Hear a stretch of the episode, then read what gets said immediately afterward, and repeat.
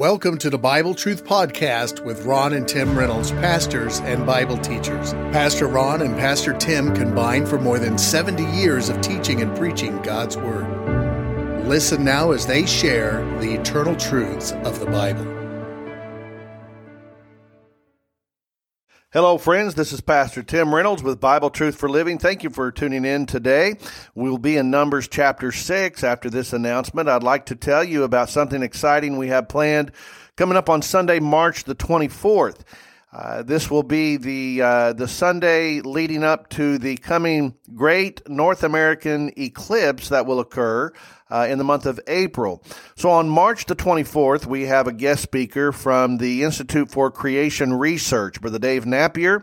He's going to be with us, and he's going to be uh, bringing a message regarding uh, the eclipse and God's creation. He'll have several materials with him, and uh, we'll also be discussing uh, the prophetic relevance of this eclipse occurring this year. Just some interesting details and uh, something I think you'll find very interesting. So, if you do not have a home church, we invite you to Mount Vernon Baptist Temple. Of course, every Sunday we uh, begin at 9:30 with classes for all ages, and then 10 o'clock our morning worship service. On that particular day, Sunday, March the 24th, at 10 a.m. will be when Brother Napier will be speaking, and we invite you to that service. And uh, then we always have Sunday evening service at six o'clock. And excuse me, beginning in March, we will have Wednesday evening service again at six o'clock. So just want to tell you about that. You'll be hearing more about the eclipse. We're getting closer and closer uh, to that event, and uh, we're excited about this. And uh, we want to get the word out, so we invite you to come and be with us Sunday, March the twenty fourth, as we will be discussing the great North American eclipse at Vernon Baptist Temple in our ten o'clock Sunday morning service. Today's message is part two of last week's message, The Power of the Priestly Blessing. I'm going to read it again. It's found in Numbers chapter 6 and verse 22.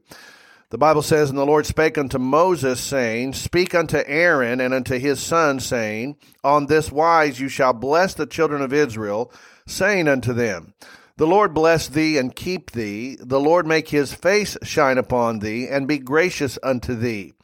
The Lord lift up his countenance upon thee and give thee peace. And they shall put my name upon the children of Israel, and I will bless them. The story is told of a man named Mr. Yates who owned a farm in Texas during the Great Depression. Mr. Yates was behind on payments on his farm, and the bank gave him 30 days or face foreclosure. With just a few days remaining, a man came and knocked on Mr. Yates' door. He introduced himself and said, I'm with the oil company, and I'd like to know if our company could lease some of your land to drill for oil.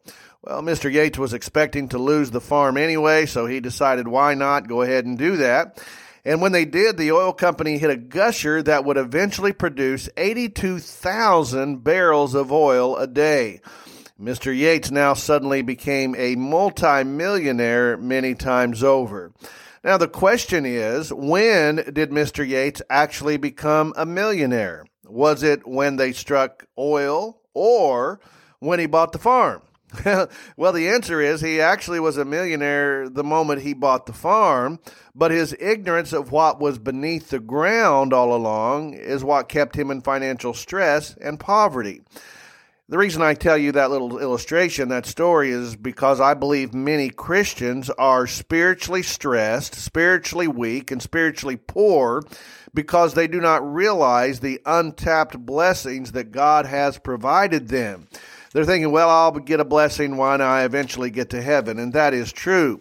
But there are some things you are blessed with right now, and I want to share those with us as we look at the next part here of the priestly blessing. Now, in the last uh, message, we looked at the primary application of the priestly blessing. That is for the nation of Israel, and we'll be comparing and contrasting that today. But we're going to focus really on the principled application of the priestly blessing, not for Israel, but for New Testament believers. Please understand this that just because something is in the Old Testament and just because it primarily applies to Israel does not mean that it is not relevant and applicable to all believers today. Unfortunately, there are some who would say, well, the Old Testament, that's just old covenant. You don't need to study it. You don't need to pay attention to it. Just, just concern yourself with the New Testament. No, everything from Genesis to Revelation is relevant and it all points to the Lord Jesus Christ. So with that in mind, we're going to look here at part two of the power of the priestly blessing. The first thing I want us to notice now is the conduit of the blessing. Now, for Israel, it was Aaron the high priest who was the conduit or the channel of blessing from God to his people. Notice there, God tells Moses, Speak to Aaron, that would be Moses' brother, who was the first high priest of Israel, and to his sons. They would be carrying on that spiritual legacy on this wise shalt thou bless the children of Israel. Now, God's chain of command was that he would tell the high priest, and the high priest then would take the message to the people. But what I want you to know as a New Testament believer, a Christian, is that we have a greater high priest than Aaron. Now, we find that in the book of Hebrews, chapter 4, verses 14 through 16. The Bible says, Seeing then that we, we Christians, have a great high priest that is passed into the heavens, Jesus, the Son of God.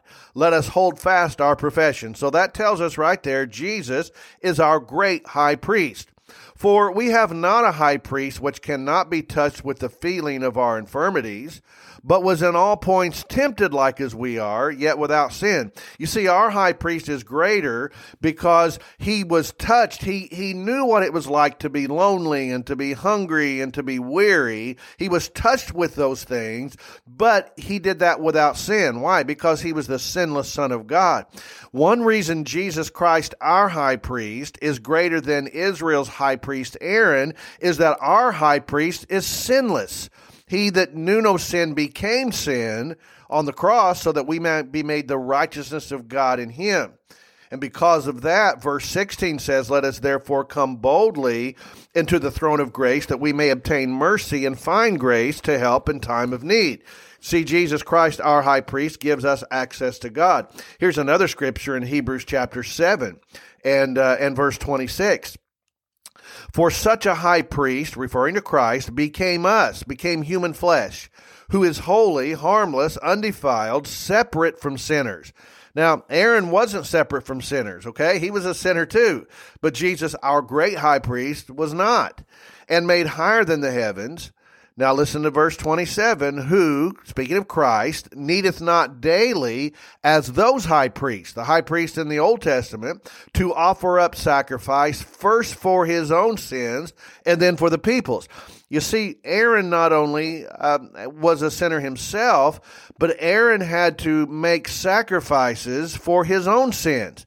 Well, Jesus was not a sinner, and Jesus became the sacrifice.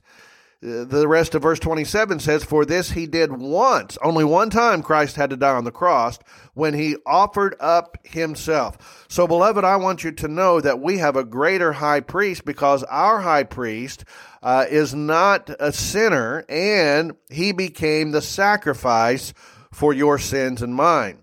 Now, not only that, but this is rather interesting and maybe you've never heard of this before, but we as New Testament believers have also been granted priesthood. If you are saved and on your way to heaven, you are a priest. We call it the priesthood of the believer. Now, is that in the Bible? Well, absolutely, because I wouldn't tell you something or teach it if I couldn't back it up with Scripture. First Peter chapter two and verse five. The Apostle Peter writes uh, to believers, You also, as lively stones, are built up a spiritual house and holy priesthood to offer up spiritual sacrifices. Now, we don't offer up bulls and goats and those things like the Old Testament priest.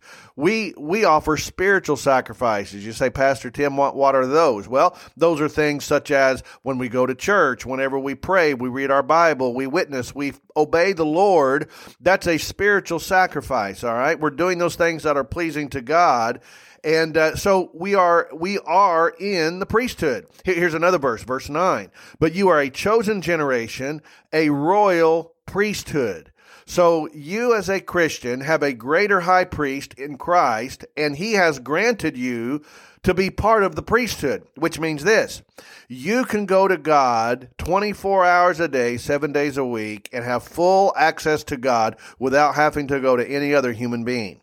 Now, you can go uh, to someone else, a friend, a neighbor, or your preacher, and say, Would you pray for me? You can do that.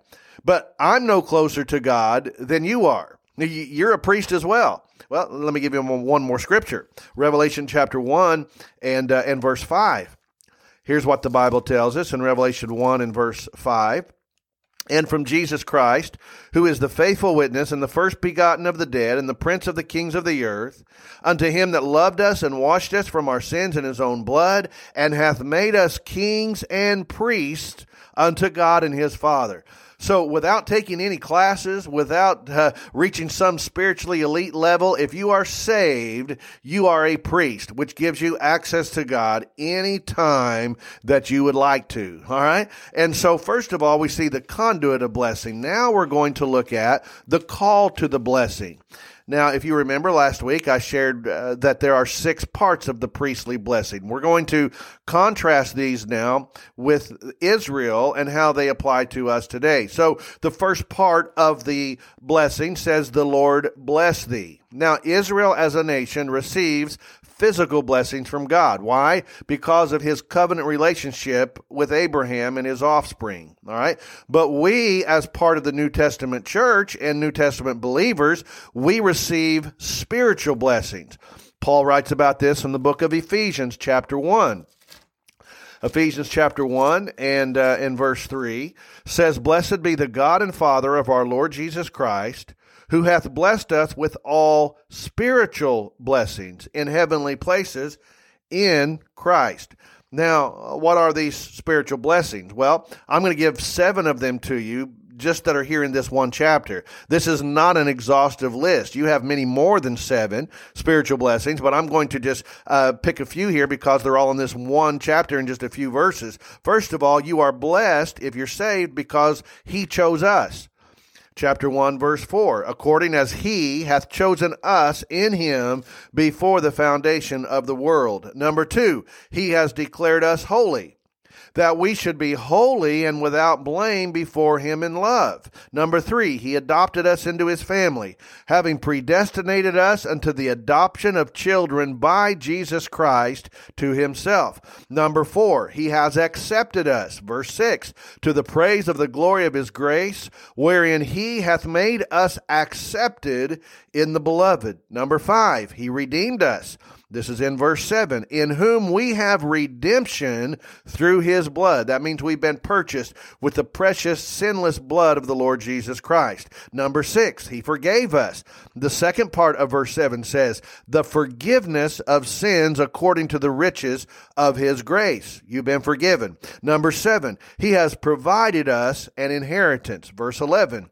In whom also we have obtained an inheritance. Not will one day, we already have. So there are just seven of the spiritual blessings that you have right now as a child of God. That ought to excite you. Now, the Lord bless thee. Number two, and keep thee. That's the next part of the blessing. Well, in regards to Israel, God has kept and preserved a remnant of his earthly people throughout all of history, and he will continue to do so until the second coming when Christ returns to this earth. What about us as New Testament believers? Well, we are kept and preserved by God as well. Same chapter, Ephesians 1, verse 13 in whom you also trusted after that you heard the word of truth, the gospel of your salvation, in whom also after that you believed, you were sealed with that Holy Spirit of promise. So when you got saved, the Holy Spirit sealed that. All right. That's why we believe the Bible teaches you are eternally secure in your salvation because you don't earn it and you don't keep it. He keeps it. Ephesians 4 and verse 30 says, and grieve not the Holy Spirit of God, whereby you are sealed sealed until the day of redemption. Like you would seal a mason jar or seal a Ziploc bag. Your salvation is sealed and secure in the Lord Jesus Christ. The third part of the blessing says, The Lord make his face shine upon thee. Now, for Israel, that meant God's favor and God's presence. God's presence. We illustrated that with Moses when he came down from Mount Sinai. His face shone so much so that he had to put a veil over his face because his face glowed so much. Now, what about us? Well, when you talk about the Lord making his face shine, it means that we as Christians have received the light of the gospel of salvation. Second Corinthians chapter 4 and uh, in verse 3 but if our gospel be hid it is hid to them that are lost in whom the god of this world satan hath blinded the minds of them which believe not lest the light of the glorious gospel of christ who is the image or the face of god should shine unto them for we preach not ourselves, but Christ Jesus the Lord, and ourselves your servants for Jesus' sake. For God, who commanded the light to shine out of darkness, hath shined in our hearts to give the light of the knowledge of the glory of God in the, here it is, in the face of Jesus Christ. If you are saved, you have been exposed to the light of the gospel. You accepted that into your heart, and it is the gospel, the good news, the death, burial, and resurrection of Jesus Christ that brings salvation to the sinner. Number four, the next part, the fourth part of the priestly blessing says, and be gracious unto thee. For Israel, that meant God's unmerited, undeserved favor for eventual national salvation. Eventually, the remnant of Jews who are alive when Jesus Christ returns. In the book of Zechariah, the Bible says when Jesus returns, they will look upon him whom they have pierced. National salvation will come to Israel. That's in, in uh, Romans chapter 11 as well. For you and me, it means God's unmerited, undeserved favor for personal salvation. Again, back to the scripture, Ephesians chapter 2 and verse 4 But God, who is rich in mercy, for his great love wherewith he loved us, even when we were dead in sins, hath quickened us together with Christ. By grace you are saved. Verse 8 says, For by grace are you saved through faith, and that not of yourselves. It is the gift of God, not of works, lest any man should boast. Grace is something that God gives as a gift. We don't deserve it. We don't earn it. God says you can have it. All right. So be gracious unto thee. The fifth part of the priestly blessing says, The Lord lift up his countenance upon thee. For Israel, that meant the smile and the approval of God. Well, for us, it means God approves of us, not because of our goodness, but because of our acceptance of his Son. Peter, in his inaugural sermon uh, on the day of Pentecost in Acts 2 and verse 28, said, Thou hast made known to me the ways of life. Thou shalt make me full of joy with thy countenance. I don't know about you, but I want God to smile upon me. And He smiles upon me not because I'm good, but because I've accepted His Son for salvation. And then the sixth and final part of the priestly blessing says, And give thee peace. Now, again, for Israel, that meant well being, uh, uh, even in times of war and times of problems, that it would be well with them nationally. For us, it means we have peace with God through Christ. Now, I want to talk about two aspects of this, this matter of peace. First of all, for the sinner, the unbeliever, if you've never trusted Christ, the first thing that must happen is there must be peace made with God. How do you make peace with God? Well, you don't do that by saying, God, you need to agree to my terms and we'll make peace, or even uh, we'll, we'll meet halfway. It doesn't work that way. You have to accept God's terms. Peace has to be made with God. How do you do that? Go to church, be a good person, uh, give to charity? No, those things won't bring peace with God. Only one thing does that, and that is a personal relationship with Jesus Christ. Romans 5 and verse 1 Therefore, being justified or made righteous by faith, we have peace with God through our Lord Jesus Christ. You see, before you were saved, before I was saved, uh, we were at odds with God.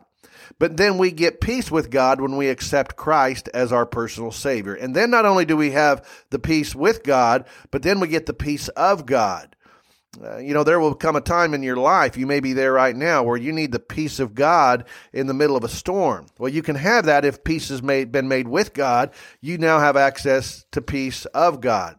Philippians chapter 4 and verse 6 Be careful or anxious, stressed out for nothing But in everything by prayer and supplication with thanksgiving, let your requests be made known unto God. So let's say you're struggling financially. What do you do? You pray about it. You seek the Lord's will, and and uh, Lord, I I really need you here. Here's here's my here's my issue. Now, verse seven says, "And the peace of God, which passeth all understanding." That means a peace that you can't explain a peace that the world would look at and say, well, he should be falling apart. How, how are they holding it together? Well, because you have the peace of God which passeth all understanding, shall keep your hearts and minds through Christ Jesus. Now, if you haven't picked up on this yet, you should. The gospel is all over the priestly blessing. Everything is because of Christ. So we have peace with God because of Christ, and then we get the peace of God because of Christ. If you're saved and you're going through some struggles, and just because you're saved doesn't mean you won't have troubles, you may have more of them. But you can have the peace of God, which passeth all understanding, because of your relationship with Christ. Now, here's the last thing I want to share, and that is the completeness of the blessing. God ends this in uh, number six and verse 27 with two statements. First of all, he mentions his identification, and they shall put my name upon the children of Israel.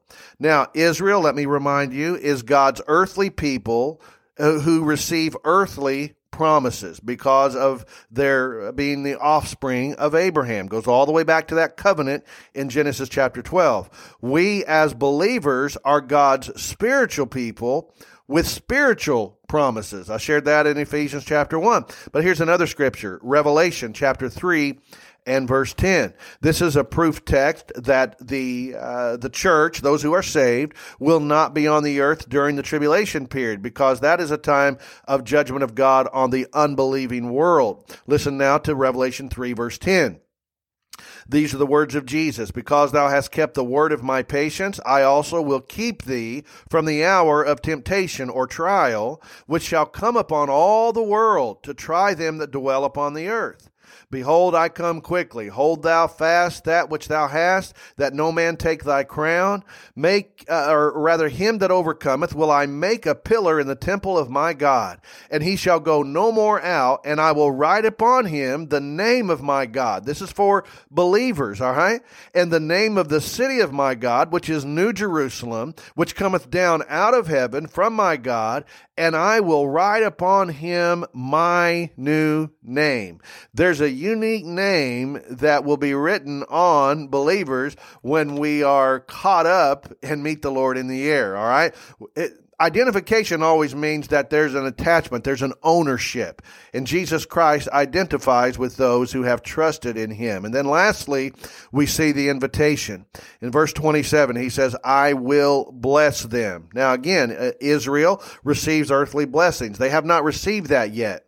Uh, if you listened to last week's program, uh, we looked at how Israel will receive that blessing completely in the kingdom age when Christ establishes his kingdom on the earth. What about believers? Well, we receive our complete blessing when we get to heaven and two things occur. All right. We've talked about the seven year tribulation period that will take place on the earth after the rapture. Now, we know what's going on on the earth, but what's taking place in heaven? Well, two things in particular, all right? Number one, a, an event called the marriage supper of the Lamb. We, as the bride of Christ, will be united with the groom, Christ, and there will be a celebration supper, a marriage supper. It's in Revelation 19, verse 9. And he saith unto me, Write, blessed are they which are called unto the marriage supper of the Lamb. And so he invites, you're called to this marriage supper. If you're saved right now, you have a seat, you have a place setting at the marriage supper of the Lamb in the mind of God, you're already there. All right. He, he is outside of time. But for us, it's, this is a future thing that will occur. Something else that happens is the judgment seat of Christ. And that is when all believers receive our reward.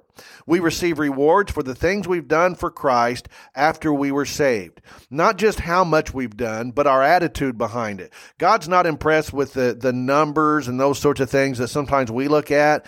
He's interested in our heart, in our attitude behind uh, what we do for Him. And so we will receive the blessing of rewards as well when we get to heaven.